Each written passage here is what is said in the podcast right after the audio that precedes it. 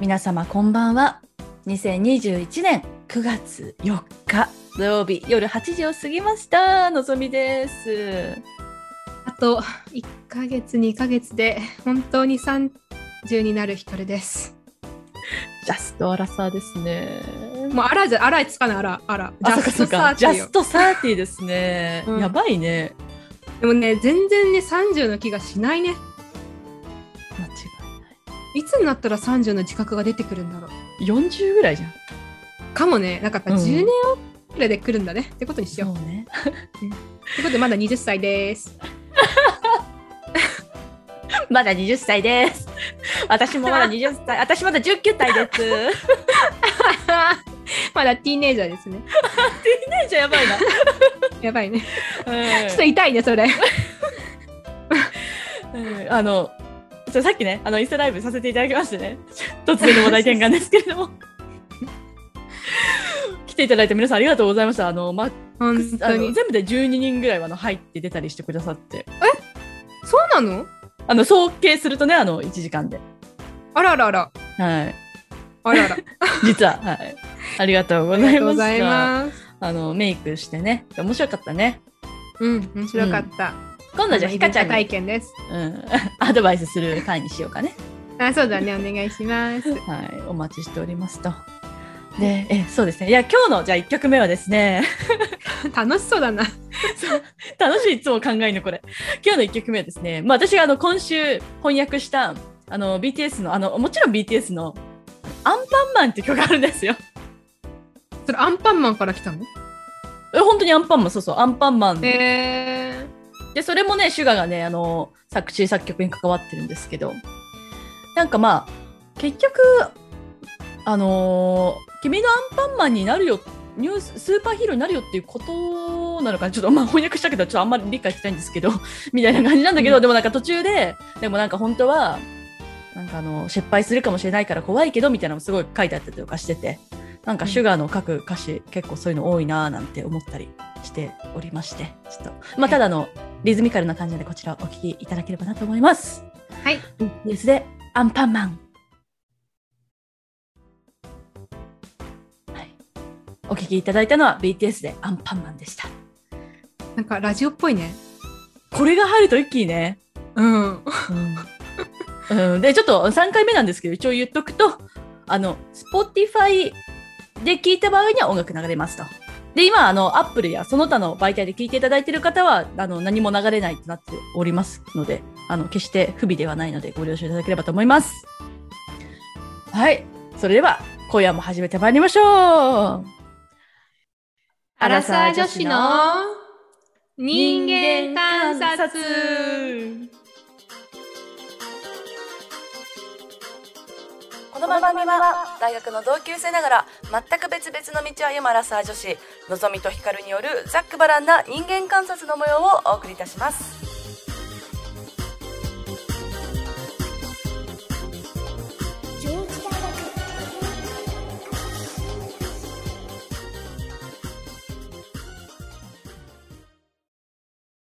では人間観察からやってまいりたいと思いますはい。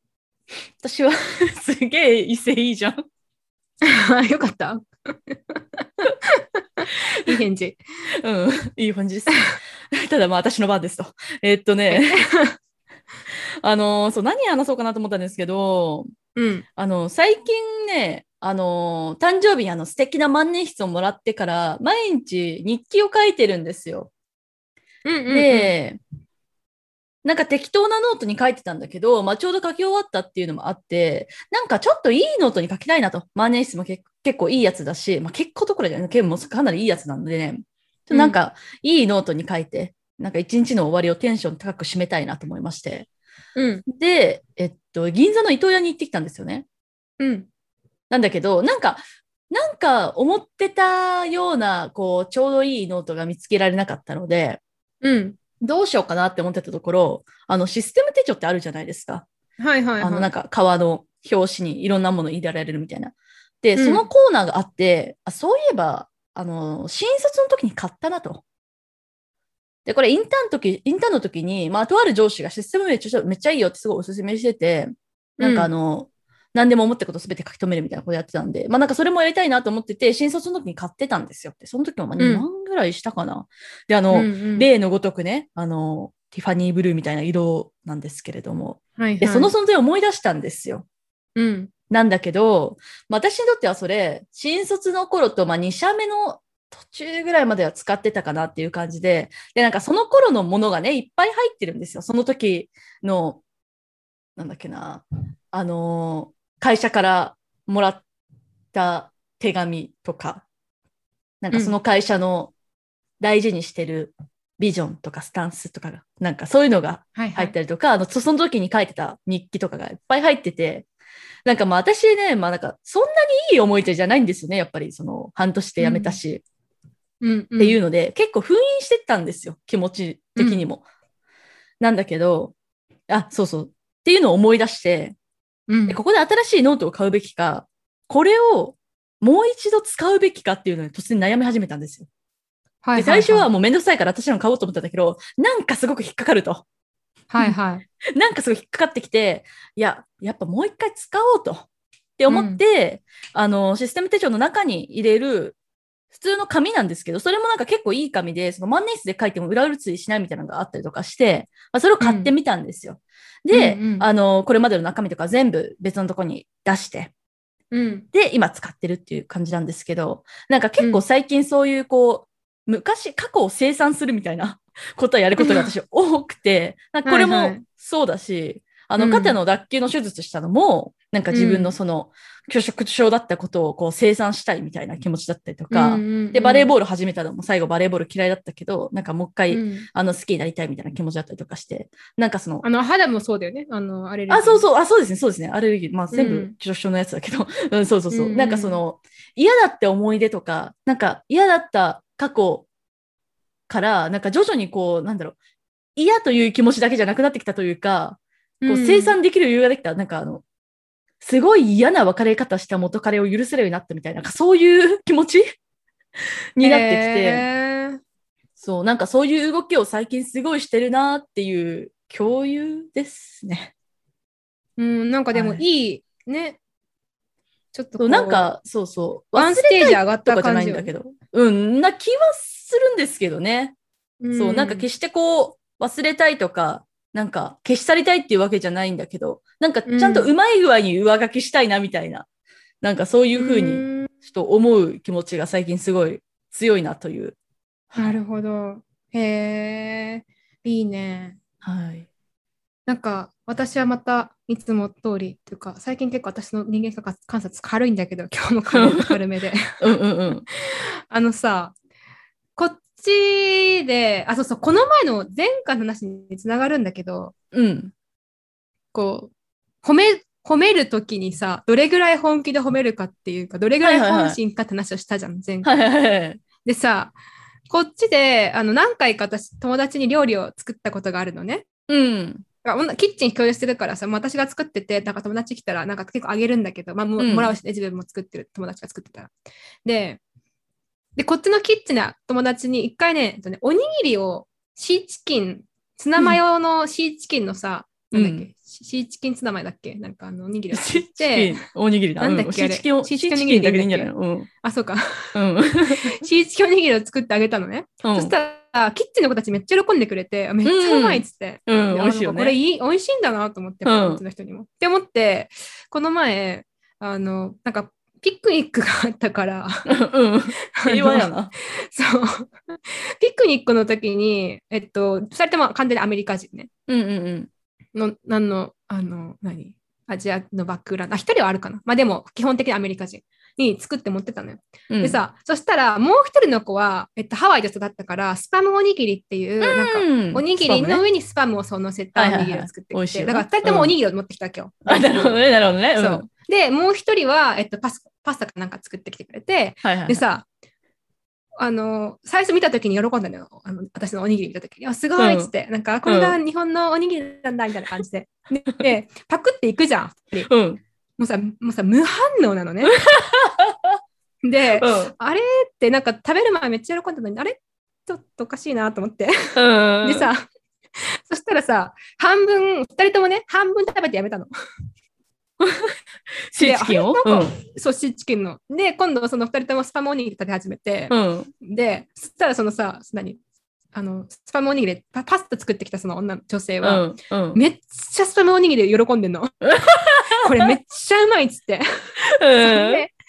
でそしたらまた今度スパスパムおにぎりの半分残してやめたの。だから、あややっぱ、やっぱ半分食べてやめる主義なんだかなと思って、うん。たら、今度頑張って私のその作ってたおにぎり食べたのね。食べきっうたの。ん。うん。で、スパムおにぎり残して、うあん。なんか、あれ食べた方、なんか、スパムおにぎり残したってことは、やっぱ、あれかなと、お世辞かなとか、なんかさ、やるかなとか、 これ、あの、旦那に持って帰るってあ、めっちゃ美味しいから旦那に持って帰るって言ってたから さ、いや、あの、めっちゃあからさまだなと思って。確かにすごいね。そんでもね、な。で、も、悪気は全くないの。なんていうのだからね、すっごい正直なんだよね。なるほどね。美味しかったらめっちゃ美味しいって言うし、うん好。きだったらめっちゃ好きって言うけど、うん。なんか微妙だなって思ったらあの本当に何も言 わないまずいとは言わないけど美味しいとも言わないなるほどね。そう嘘はつけないと。 そう嘘はつけ なんかもうちょっとこうカモフラージュしてほしかったなって思ったけどなるほどねまあまあまあ文化かなと思いつつ まあ、でもさ、そのさ、シーチキン、なんかその普通にシーチキンおにぎりの話なんだけどさ、なんかその、うん手作りで作るさ、シーチキンおにぎりってさ、なんか結局あれってその、マヨネーズの量結構大事じゃない大事だね時間経つと、マヨネーズが結構その、ご飯に吸収されちゃって、なんかその、はいはいあ味が、なんかその、多分出来たてを食べるのと多分全然違う印象を受ける可能性が高いなってすごい思うんだよね。なるほどねそれは確かにそうかもねだ、からキッ確かチにンでねこうパッてあげた方が、なんか美味しさはすごい高いのかななんあてそうか。もねそうかも、うあそれなんかすごいナイスフォローだ わ、いやいやあ のうん、いやでもなんかその可能性は高いかなと思う。うんスパムの方がだって高いね確かに味濃いからね。ね、だからね、やっぱねうん味濃いの好きね。こっちのそうよ人たち。基本的に。うん。もう、これでもかっていうぐらい多分マヨネーズ入れとかないと。シーチキンおにぎりなんて特に。確かに確かに。うん。じゃあ、次回は、あのもう、えっと、マヨおにぎり、プラスちょっとシーチキンみたいなぐらいに しておいてそう あとなんか混ぜご飯的な方にするとかね。中に入れるだけじゃなくて。あー確かにね。うん。っていうね。まあでも、なんかまあ全く正料理をし正ない直。私からはいな、正直なあの感想もありがとうございます。も うでもさ、やっぱこういうのがないとさ、改善はしないからね。あのあ、そうよ、見たそういよ、けそうどそうそう。うんこういうのがあって初めて、あ、そっか、こういうふうに作った方がいいのかなとかさ、思うから。なんかさ、ごめん、なんか無駄に話広げたんだけどさ、うなんんか昔付き合ってた彼氏でさ、なん、か、基本私がご飯よく作ってたのよ。その頃の私というものは。うんうんうんうん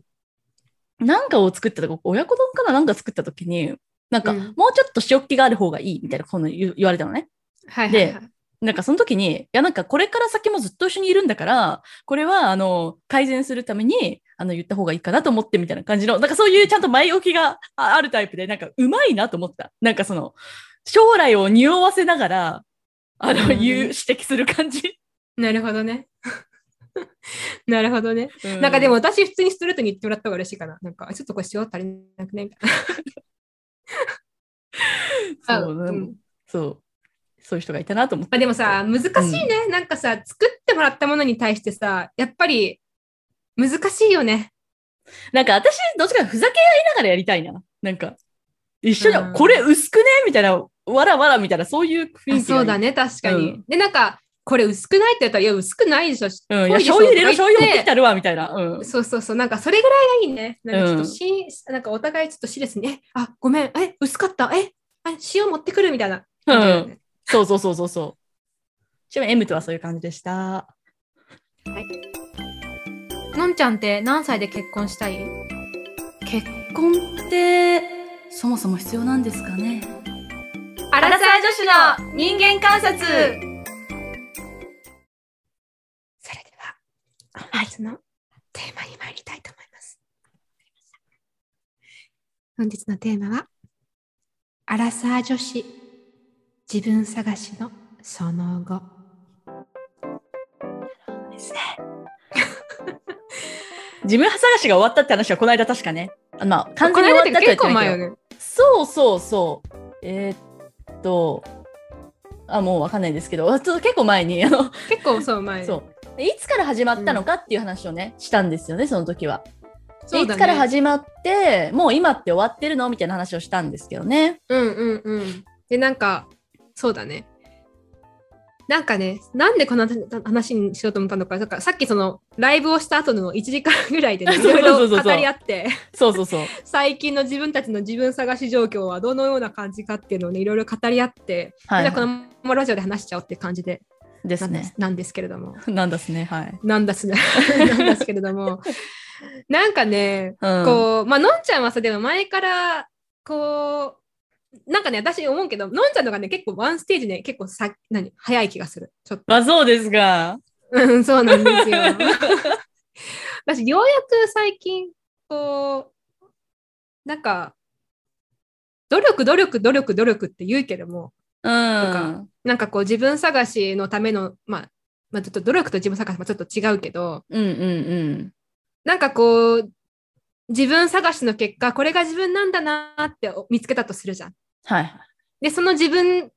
と今の自分を合わせるために、なんか頑張ってこう一生懸命努力をしようしてたのよ、私はずっうと。ーん、なるほどね。うん、なんか自分はこういう風な人間になりたくて多分自分の本質はこういうところにあってうん。自分の個性はこういうところにあるからこれをつか、うんうんうんなんか高めていこうとかってねなんかこう頭で考えてでその結果、そのじそのなんか見つけた自分に合わせるためにいろいろ努力をしようと思ってねなるほんどかね。やってきたんだけどそう、うんでもそのなんか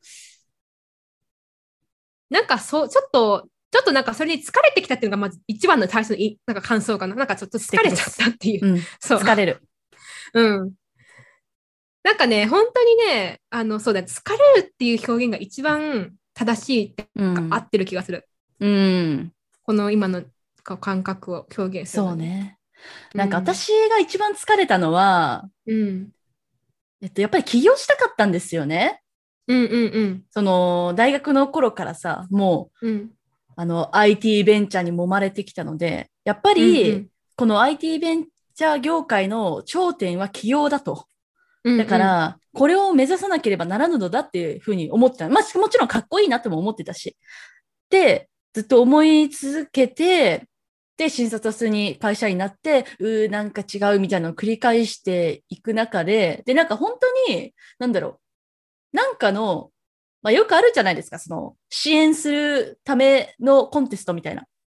うんうんうん。で、それのなんか東京都が主催してるやつのまあ何十人かの中に残って、なんかいうん。ある期間中に、そのメンバーたちで、まあ、おののが結局いろいろ考えたりなんなりするんだけど、で、もしまた優勝したら、なんかあの、お金もらえて支援されるみたいな、そういうのがあって、で、その時に、だから結構なんかもう、あと本当はもう、本当にもう自分がやるって決めたらできるぐらいな環境だったと思うんですよ。しかも自分うんうもんその時、まあ確か仕事、あ、そうそう、仕事してない時だったから、うんうん。本当にもうできるって感じだったんだけど、うんなんか、その時に、まあ、例えばあの、その、主催してる人といろいろ話すタイミングがあったりとか、まあ、いざやろうって思って、なんかこう、まあ、その時はなんかアトピー関連のことやろうと思ったんだけど、を決めて、だから実際、あの、似たようなことをやってる人の話聞きに行ったりとかしていく中で、うん。なんか、違うのではないかと。 でその、やる内容がじゃなくて、うん。やりたいことが。やりたいこ、うんうん、なるほどね。うん、なんか結局そ起の業し、起業するってことが違うんじゃないかってことね。そうそうそうそうそう。うんで、なんか私はそっちに向いているってずっと思ってきたから、はいはい。だから、起業せねばならぬのだってなんかすごい思ってたんだけど、うん、うん。が違うなと。うんだからそ,、そこまで、あと一歩で起業できるにもかかわらずできないって、なんか結構その、私のこれまでの経験としてもなかったんですよ。なんかやりたくてやろうって思った時には必ずできてたから、ななんでこんなできいっないんだっていう風になってきて、だからそれもなんかもうどんどんイライラしてくるし、うんで、ここで無理やりやればいいのかと思ったのに、なんかそれも結局できなくって、うんで、なんかすごい、なんか、なんか気持ち悪いなと思った結果、やっぱなんかその、不自然なエネルギーを使うのはもうやめようと思ったんですよね。ななんるほどかねそれが結構そう、あの、まあ、じまあ、またそれも自分探しの終焉的なところだけど、なんかもう、やめようと。うんなんか気持ち悪いし、なんかこれ、なんかうまくいく気が全くしないと。うんうんうんなんか向いてるか向いてないとか考えるのもやめようと。てっ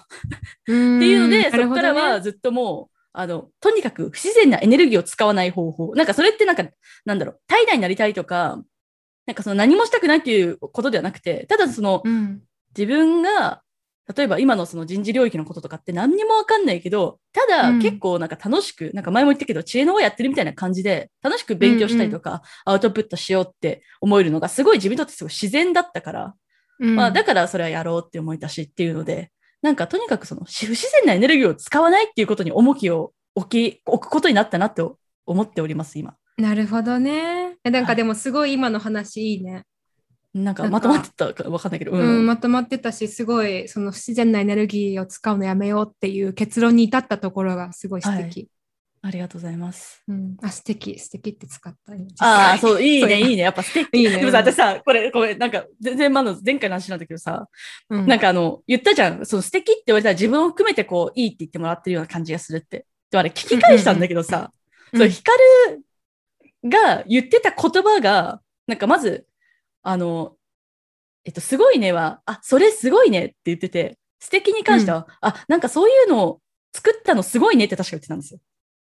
うん、だからなんかそもそも作ったのっていうその人間が入ってたなって思って、なんかそれ、なるほどだからね。そう思うのはなんか当たり前だなってなんかさ、確か引にっか返確しかてに。ちょっと思ったんだけど、まあでも、でもまあでも、そんなことなくてもそんそうかもしれないね。なんか、うんすごいと素敵。うん。すごめんなさい。大丈ちょ夫っとううんん。過去の話だからもう忘れるわ。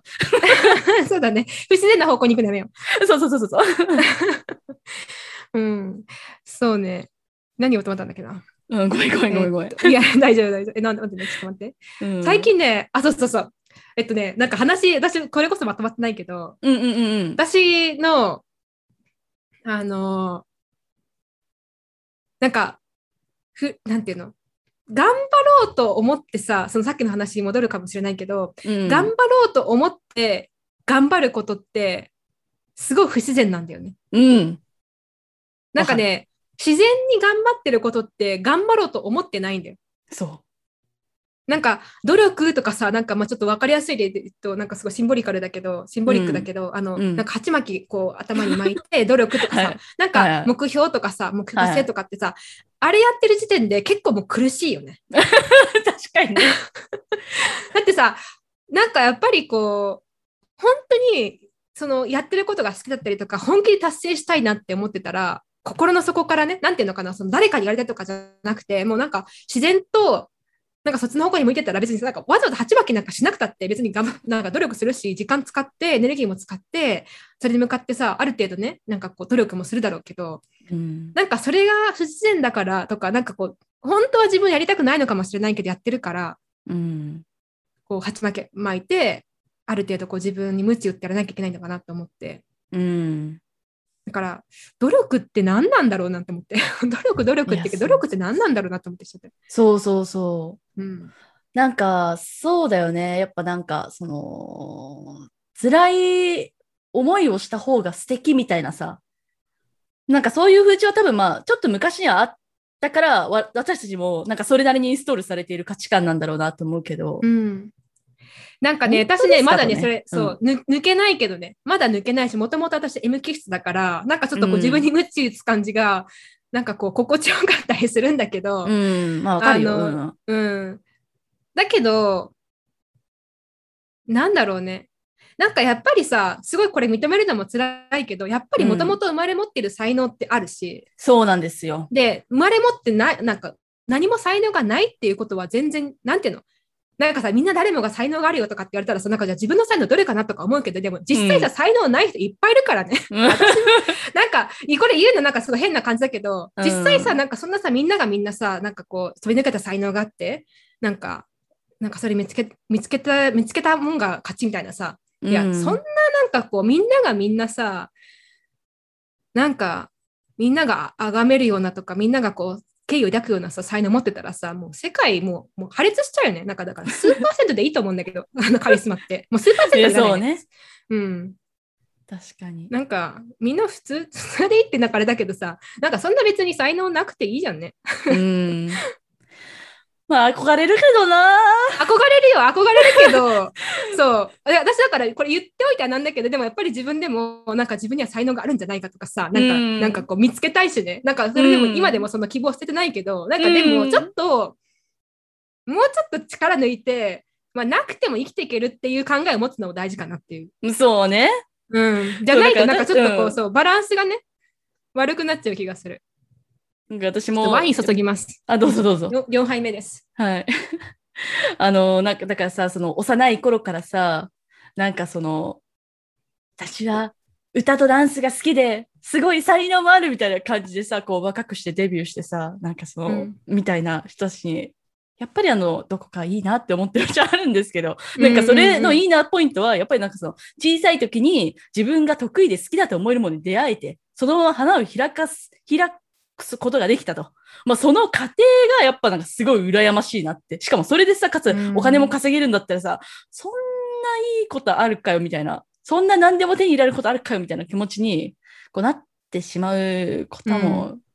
まあ全然あるんそう。ですよね。で、それもなんかさ、なんていうの、家庭の一個として私すごい素敵だ、なんか素敵、なんかちょっと使いすぎだからしちゃ う。すごいいいと思うんだよね。うんでさ、なんかその夢があったからこそ、だから私だけ言うと、まあ、なりたいものがあって、なんかこう、だからこそ頑張って、ちょっとうんまあ多少無理をして頑張って、うんまあ、ここまで来たわけで、なんかその、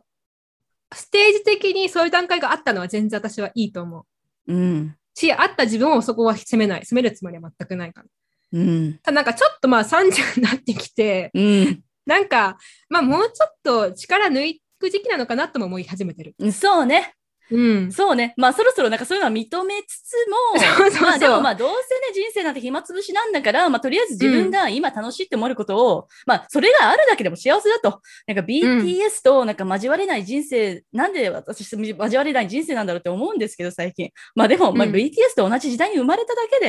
で、この 暇を潰させていただいてるだけでもう幸せなことなんじゃないかと。うん。そう、そうね。だから私のね、最近のね、あの、うん目的目的っていうのなんか、時間の費やす方法、方向として、はいはい。楽しめることか、はい役に立つことか、うんどっち。か。なだからるほ楽どしねめることにさ、時間を使うのって別に何の苦でもないじゃん。うん。例えばそのサーフィン行ったりとか、私で言うとね、サーフィン行ったりとか、ハイキング行ったりとかって、別にさ、努力して時間を費やす必要なくて、単う純んうんにうん。使いたいから使ってるけど、じゃあ、かといって、じゃあそれだけやってたら生きていけるかって生きていけないから、やっぱりか生きていくために役に立つことが必要で、うんでそれは私にとっては今、まあ、その教えることだったりとか、なんかこうやって勉強して、まあ、将来の職業に役立つことをやんなきゃいけないから、まあ、どどっちかにしようと思って、だから変になんかこう、自分の才能を磨くための、なんかこう、何に時間を費やそうとかさ、努力しようとかって考えると、もうなんかドツボにはまるから、もうやめた、もうそれ。でも綺麗な二つだね、その二つ って。そうそうそうそううんでも基本的にいいね。どっちかって決まってればすごいいいね。どどっちかそう。なんかさ、私ちょっと前まではさ、ちょっと前、うーん、3、4年前とかはまではさ、私はさ、なんかその、なんか意味を見出せないものに時間を使うなんて、しょうもないみたいな。だから、うんそのところとかだと、だから BTS をもう飽きるまで見まくるなんて多分ありえなかったと思うんだね。これ何の意味があるのみたいな。っていうふうになんかずっと思ってたんだけど、それもやっぱうんニートの、さっき言ったようなタイミングのニートの時に、なんかすごい暇だなと思った より、人生は。で、その時にね、うんそうだからゲームとかも全然意味わかんなかった、やる意味が。わかんなかったんだけど、うんうんだからそういう時に、あ、なんか暇を潰させていただくのってすごいありがたいことだなって 思ってからは、そういうなんか二次元に対する見方も変わったし、おーいいなね。んかそ、の、まあ別に自分が楽しいっていう気持ちをが湧くだけで十分なんじゃないかとうん、思うように、思うようになりましたね。で、あとなんか最近うはんそうそうそ、うあれあの、うんあの、瞑想的な、なんかその、集はい中できるっていうのは、やっぱその自分の時間、なんだろう、集中できるってすごい大事なことだなと。っていうのが、こう瞑想を始めてから、まあ今はやってないんだけど、とか思って。なので、うんなんかその書道とかも、なんかその、無音にして、墨をするって、まあそこそこないじゃないですか、もう。そんな集中できる瞬間ないから。ねなんか一つだけに集中できる時間っていうのを、なんか作れるタイミングがあったら作りたいなっていうふうに、こう最近すごい思ってますね。いいね。なんかはいめちゃくちゃいいね。それそのそういう話やっぱ面白いわ。面白いし、なんかこう、何カンフォートだね。あそう。強いね、そういう話。うん。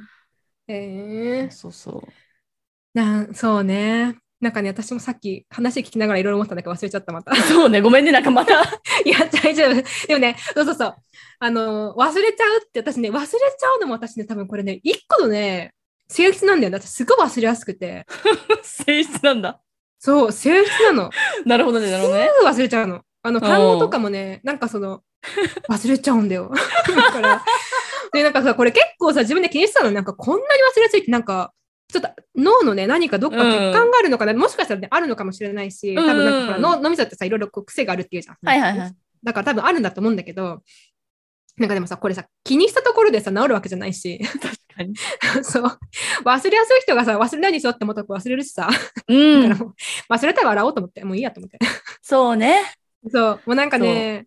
そうさっきそうそう、これのんちゃんと話したんだけど、あの、なんかこういうさ、人のさ、なんていうの、欠点っていうか、なんかできないところを、なんかもうちょっと笑える、こういうくらいの余裕を持ちながら生きた方がいいなと思って。間違いないね。そうなんかさ、ちょっとさ、今さ、できないことがあるとさ、すぐさ、あーなんかバカにしたりとかさ、なんかこう、何、こいつ脳みそないなとか、なんか、まあ、ちょっと言い方悪いけどさ、なんかちょっとバカにして、こう、効率が悪いことを結構批判するじゃない。うん。でもさ、なんか、なんかもうちょっと笑って、なんかバカにし合う、バカにし合うっていうか、ちょっと、なんていうの、面白がるぐらいの余裕があった方が、なんか楽しくないって思って。 そうね。うん。それは本当にそう思う。なんかやっぱ心の余裕だよね。うん、やっぱさ、余裕がないとできないよね。うん、できないね、本当うに。んだからまあ、うちらがこんなこと言ってるのもさ、多分うちらがね、ある程度その、なんか社会的にも安定してて、経済的にも安定してるからだと分かってるけれども、だからうんうちらはさ、うちらっていうか私は少なくとも、うん。心の余裕、そういうところで持ちたいなとは思うね。うん。まあ、すまずは自分に対して、その自分ができないことを、なんか自分で自分のことを批判するんじゃなくて、なんか笑うぐらいのうん。余裕を持って、で、他人がそういう、なんか、あこういこの人ぶっけだなって思った時に、なんかちょっとこう面白がれるぐらいの余裕を持っていたいなと思う。そうですうね。いん。や、それは思うな。うん。いや、でもさ、そう、この間も自分の日記に書いたんだけどさ、なんかう、ん。すごい成長欲があったんだよね。昔。うん。なんか本当、成長したい、成長したいとしか思ってなかったんだけど、まあ本当年代的になんかね、なんか二十歳そこらの時ってなんかみんなそうなのかもしれないけど、うん。すごい。思ってたけど、なんかそういえば最近全然思ってないなと。 うん。なんか最近どっちかっていうと、なんかその楽しく集中して取り組めること自体がもう幸せだと。 はい。こんな風に。時間を潰させてくれて、仕事どうもありがとうみたいな。なんかもうそういう気持ちしかなくて、なんかそれによって自分がなんかどうなりたいかとか、そうなんかん自分に返ってくることについて、だから全然考えてなかったなと思って、でもなんかその方がすごい健康だなと思ってんだよね。うん。いいね。なんかでもじゃあそれはさ、そういうふうになれたのはさ、なんかこうきっかけのしたそのやっぱ段階的だったのそれともなんかこう大きな転換点があった感じがするいや、でも段階だと思う。だから最初はその、でもまあ、その最初のニートの時が一番大きいかな。その、うんいつだ ?2000、ん ?2 社目終わった後。だから2016年か7年の時ぐらいに半年弱ぐらいニート期間あったんですけど、まあその時が多分一番大きな転換で、まあその後はやっぱ徐々にだよね。M と出会ったのももちろんすごい影響あるし。うんうんうん。なるほどね。うん。なるほど。なんか私、なんかもうちょっと、なんか苦しみを経てここに来た感じがするね。でもなんか結構さ、まあ突のんちゃん然もというかさ、突然というか、なんかすごい最近その転換期があったのかなみたいな風な印象を受うけるよ。ん、うんそうね。まあ、うん一番、ちょっとこれラジオで話そうかちょっと迷ってたんだけど、まあ最はいは近、いあの、そう、あの、進行持ち始めましてですね。ほうほそうのんちゃんには言ったけれども。う。うんうん。で、まあ、それも一個あったし、あとは、なんかこっちに来て、うーん、なんかやっぱりその、日本、前これ話したけど、日本で、こう、自分が描いていた理想像、うんうんうん。自分に対する理想像と、なんか、それ、日本だと、その、なんかごま、ごまかせて、そのに理想像にこう、食いついてられたんだよね。なんか、まあ、日はい本はいの環境だったし、まあ、多少なんかこう、言語でごまかして、うん。うん、なんかに理想の自分をえ演じられてたんだけどなんかこっちに来てそれが本当にできなくなってなんか本当にどん底に落ちどん底に落ちたってなんかちょっとすごい苦しかったのかって感じだけど、まあ、そこまでじゃないんだけどなんかこううんうん理想を捨てざるを得ないという場面に何度も何度も出会った感じはいはいはい。なんか私これまでクラスの中で落ちこぼれになったことほぼないんだけど、うんなんかこう落ちこぼれだなっていうのを常に感じるうん。だしでなんかあこれでそれをなんか努力でがカバーしようと思ってたのよなんかこれは努いはい力すればなんとかなるのかなとかさ、うん。頑張ってそのスピーキング練習すればなんとかなるのかなとか思ってたんだけど、うんなんか努力じゃどうにもならないことって多分あるかなって思って、うんなんかその方が心が楽になったしその方がこうなんていうの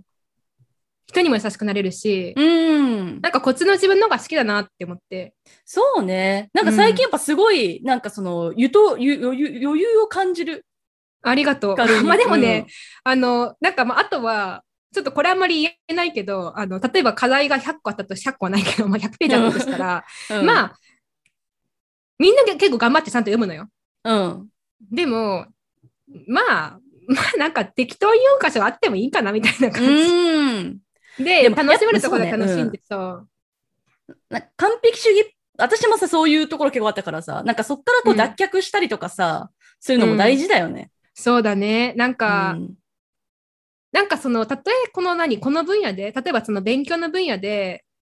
完璧にできなかったとしても、なんか他の部分で人よりもできたりするかもしれないし、うん。なんか、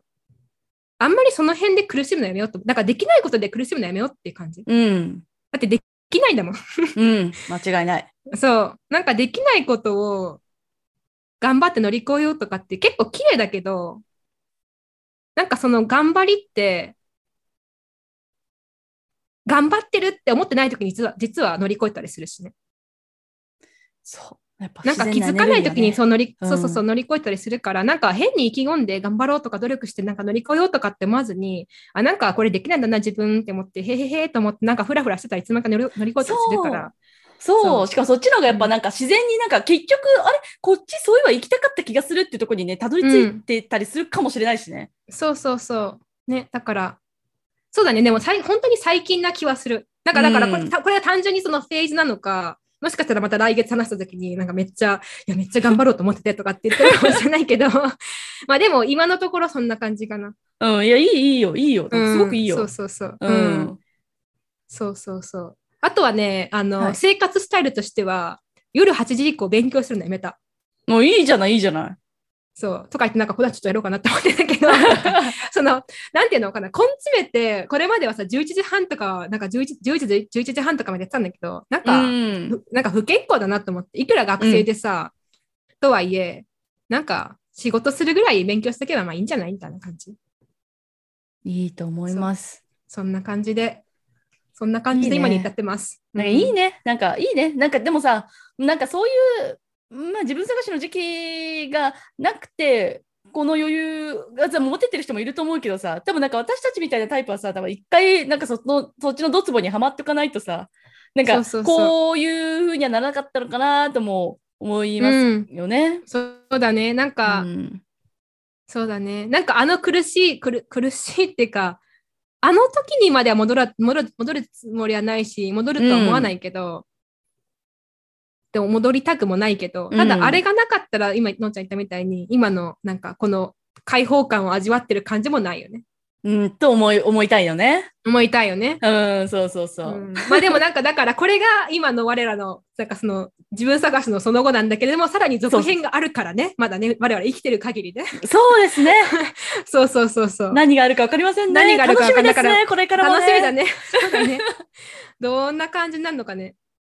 なんかさ、前、石平さんが言ってたけど、はいはいはい。あの、男性はさ、よくミッドライフクライシスって言った時に40前後って言うじゃないはい。その、なんか、たとえ、なんかね、その、家族ができてとかしゃあし仕事的にある程度安定して、でもうんうなんんうか、んふと考えたら、あれ、自分何のために生きてたんだっけとかさ、なんで頑張ってきたんだっけっていうのを考えるのが大体男性って40前後らしいね。えー、遅うん。そう、でもさ、女性って、その10歳早いんだって、で石田石平さん曰くね。っ。持論ね。うん。うん持論ではないか。そううん。うん、で、なんか、それで言うと、でなんでその女性の方が早いのかっていうと、まあ、結婚とか出産とかもさ、まあうんある程度その制限、制限とか年齢的にね、そのリミットがあるし、はいはである程度なんかその生きてる意味とかって、そういう意味では考えるのが早いんじゃないかって言ってて、なるほど、ね。確かになと思って、うん。もっと早かったけどね。25ぐらいがピークだった気がする、私。なんで生きてるんだろうとかは。うん。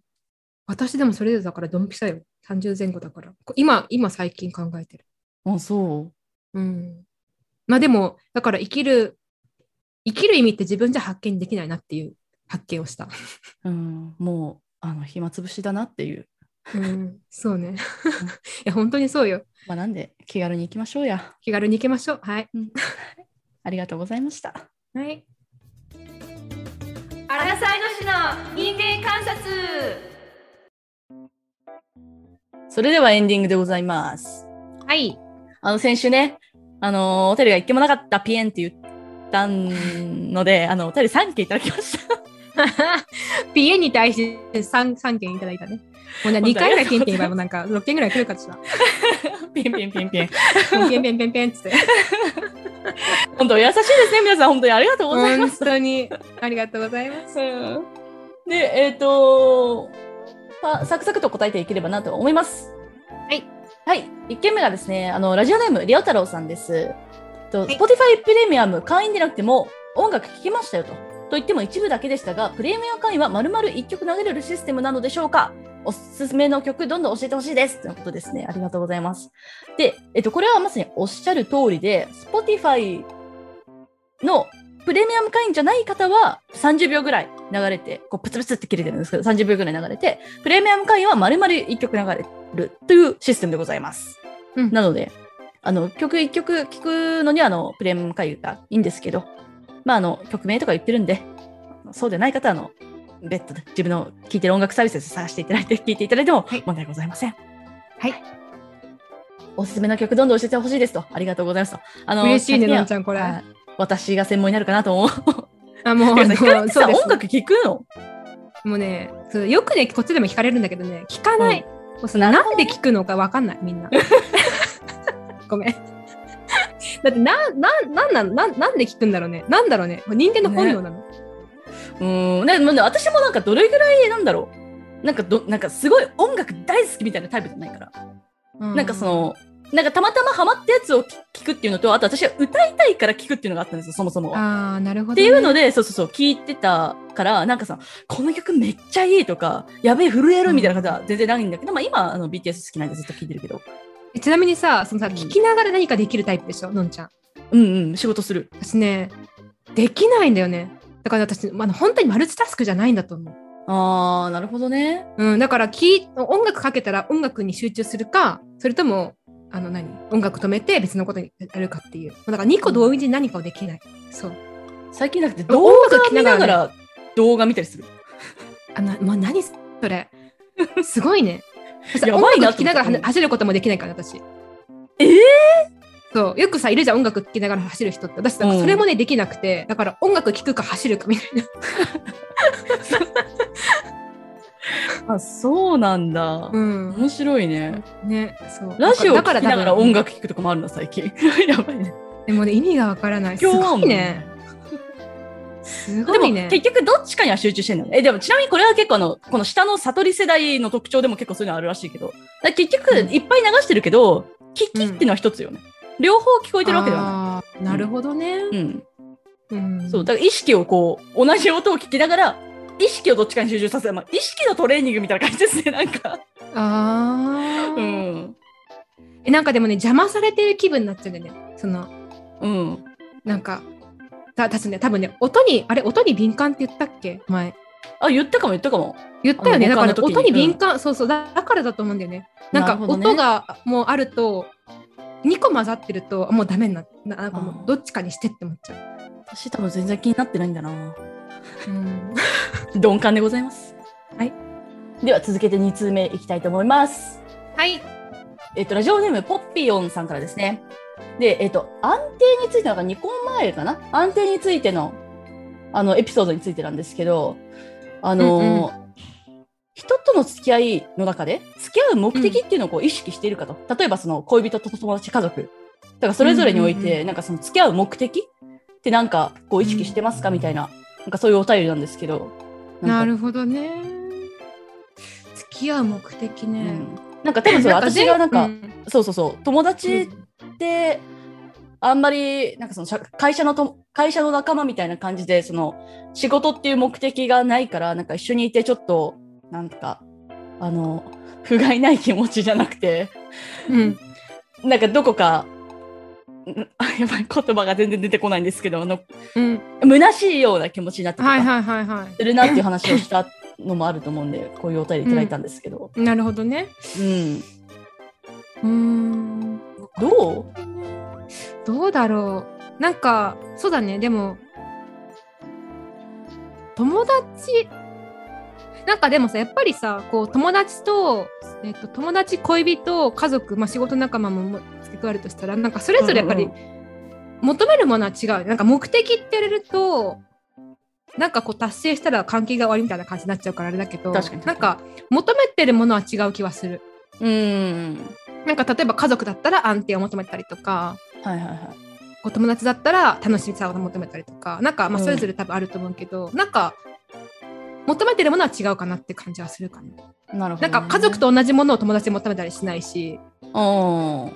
恋人に求めるものを友達に求めたりしないしみたいな感じなるほどね。えでもさ、結構さ、そのシリアスな関係をさ、その友達にもこう求めることもああるっていうのもさ、言ってたじゃない。うんうんだからなんかうんうんうん共通してるところもあるって感じなのあるねななんかうん私の場合は友達になる一回その自分が友達だな友達だなっていうかなんかこうもうずっと付き合ってきたなって思ったら結構多くのものを求めがちなんだけどっうん。ていう意味では家族に近いかな。うんう。んえ、ってなるとさ、恋人もさ、家族に近い恋人も家族に近いね。ほえー。うん、だけどだから恋人が多分一番大変だと思うけどそうだよなんね。かうん、だから全部求めちゃうからね恋人に対しては友達のそう要素も家族の要素も求めちゃうかうらんなんかだから多分まあ多分大変だったんだと思うんだけど ねまあこれはまたいつかいついずれかねいずれか話すとして、そうね。うんそうそうそう、うん。なるほどね。うんなんか私、家族に求めてるもの、なんか何にもない んだけど、 なんか、なんかな、なんか、何もうん、うん。あんまり何も、えなんかでも心の安定とかはだからのんたの場合はその仕事仲間なわけだよねどっちかっていうと。てか人に求めないのそうそうそうそうそうなんて、ううんん、なるほどね。だから楽しさとか、なんかその心のつながりみたいなところは仕事仲間。はいはいはい。あ恋人はそれはあるかなと、うん。まあ、あとはやっぱ、なんか時間潰し的な要素が多いかな、 恋人は。へと、え。友なんかでもだからさ、前から思ってたけど、うのんちゃんと付き合う人多分楽だよね。うん、そうだよね。うん、めっちゃ楽何だもと思う。。求めないいもん。うん、素晴らしい。本当に。うん、でも何も求めないから長く続かないのかな。でも何にも求めないんだけど、うんなんかその、うん何されても構わないとか、うん、なんか、ううそういうのではないんだよね、一応言っときたいのが。うんあと何でもしてあげないだから、私も。何でもしてあげないから、はじゃない。私は何もしてあげない。うん、うん、まあなんかしてあげるけど別に相手が求めてるものではないよね。あのあそうそうそうそうのなんかその相手がに求められたからやるわけではなく単純にそのうそうそうそうのんちゃんがやりたいからやるわけだよね。そうそうそうそうそうでうす。ん。なるほどね。うんなんかすみませんちょっとさっきのあのワイン飲みながらね機械にワインが入っちゃってね。 さっきなんかあのゲホゲホ言ってるんですけど。すみませんそうそんな感じですかね。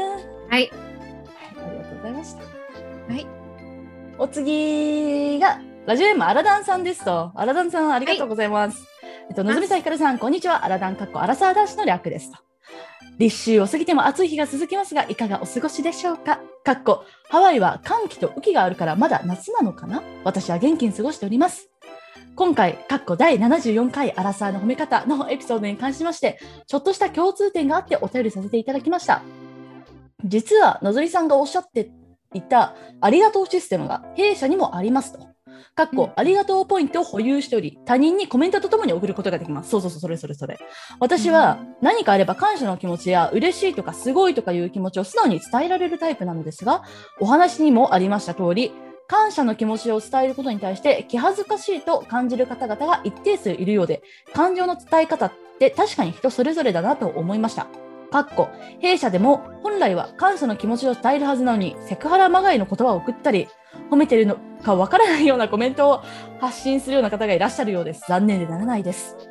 大人になるにつれだんだんと自分の感情を出す機会が少なくなってきたのも原因かなと推測しております確かにね子供の頃は喜怒哀楽を表現していたはずなのに人前では涙を見せるなとか弱音を吐くなとか教育や文化の影響なのか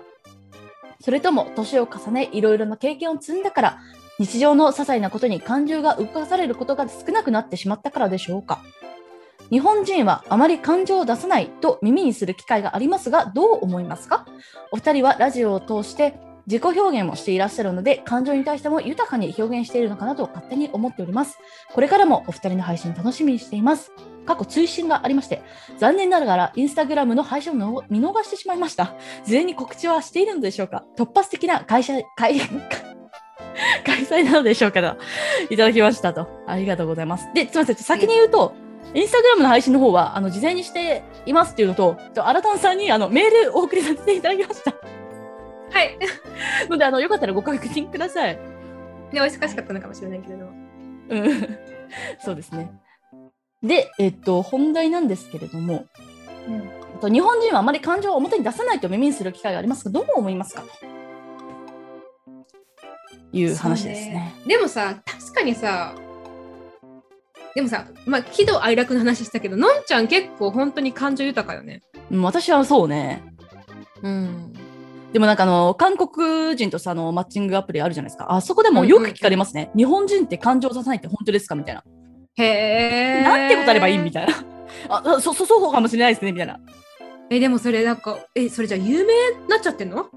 有え、それは有名なんじゃない？それは有名だと思うよ。え。なんかでもね、正しい、正しいっていうか、なんか合ってる気はするけどね。うん。そうそうそうなん。か基本的にニコニコしてるよね。なんかニコニコっていうか、うん、ニコニコ。うん。うん、あ合いそう、合いそうだな。うん、なんかそうだよね。なんか最近あのーまあとある方にうん。が言ってたんですけど、なんかそのやっぱ発信するってなんかやっぱどんなあのー反応が来るかってまあわかんないじゃないですか。だからもううんうんなんか突然事故に巻き込まれるみたいな感じでこうなんか突然傷つけられたりとか痛みを伴うことはっいてはいはいなんかあるから、だからなんか発信するってすごい大変ですよねみたいなこと言ってたんですけど、なんかやっぱ私はさあの昔からそのブログやったりとかさすごいしてて、まあやっぱりその発信することとその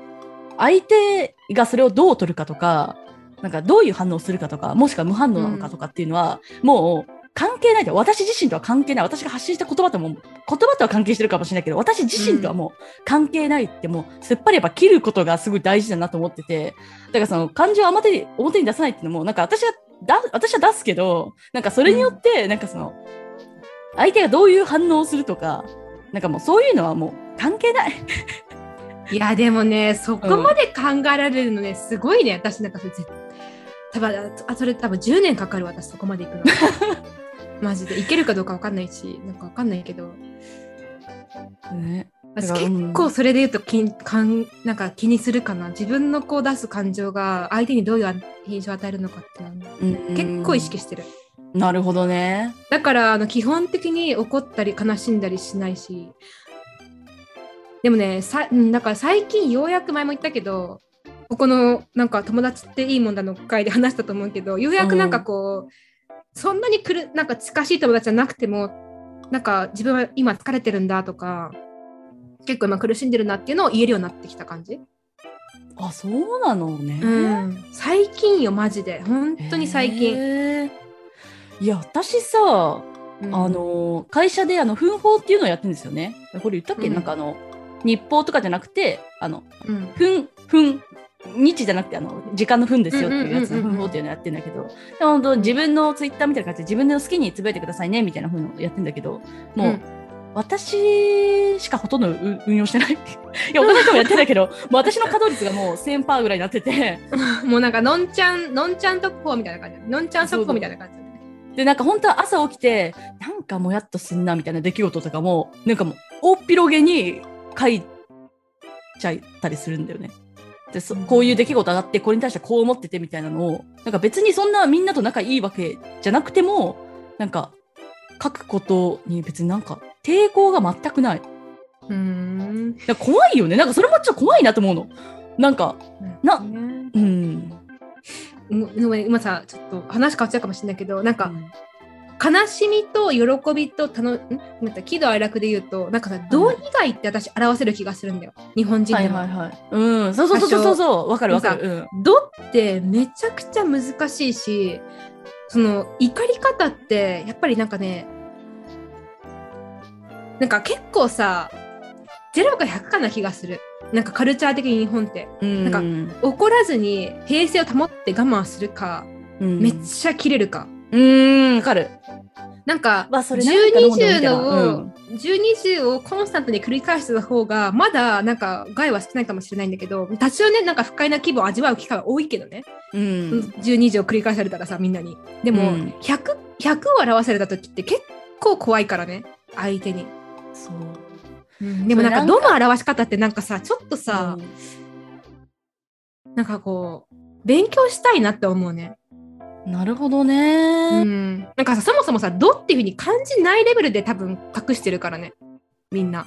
みんなってなんかちょっと大きく言い過ぎたけど私の場合はね特になんどういうかことどういうこと、うん本当はいやなんかその本当は怒ってるのかもしれないんだけどこううんどっかの心の中では、でもなんかそれうをんうんどって感じたら、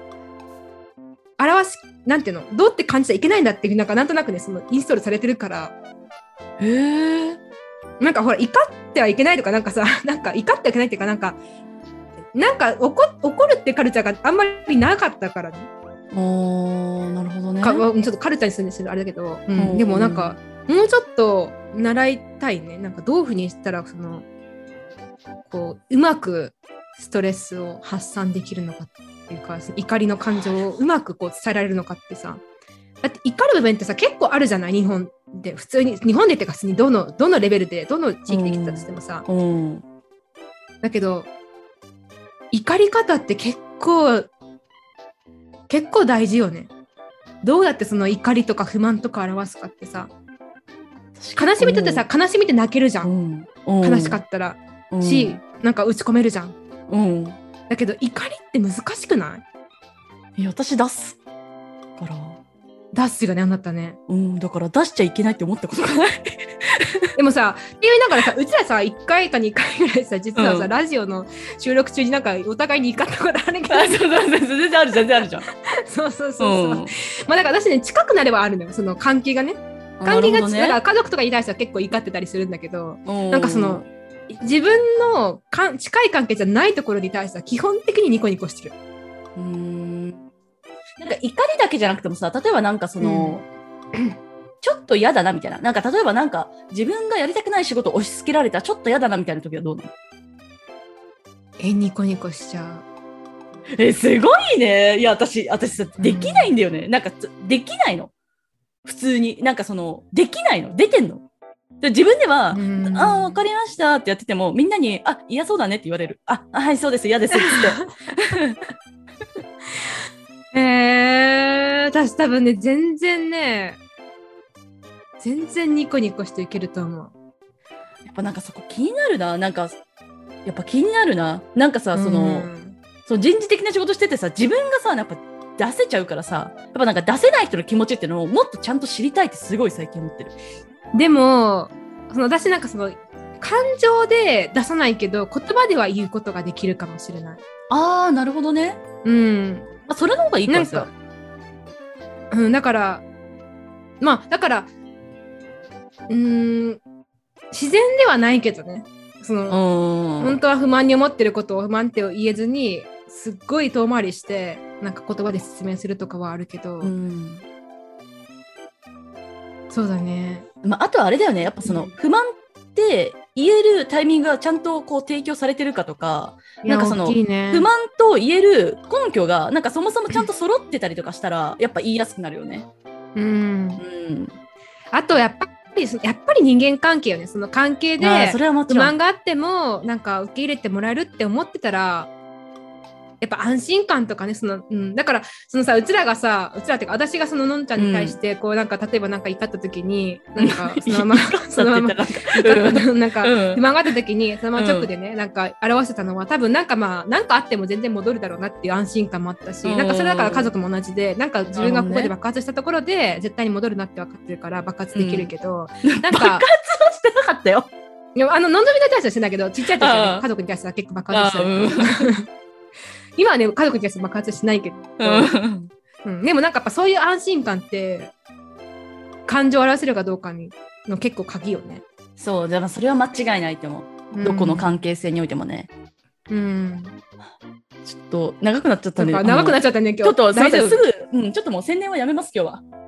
は。あのお便りお便りはお待ちしておりますので。はい。はい。全然あの来今日たはは前回のね、前回の聞いてくださいってね。全然あの、いつもやってるんで、ちょっと、 ちょっとお便りだけはお待ちしておりますので、リンクする中で、ロロロロロロロ。で、えっと、今日はですね、 あのー最後のエンディングの曲ですね、あの、私が、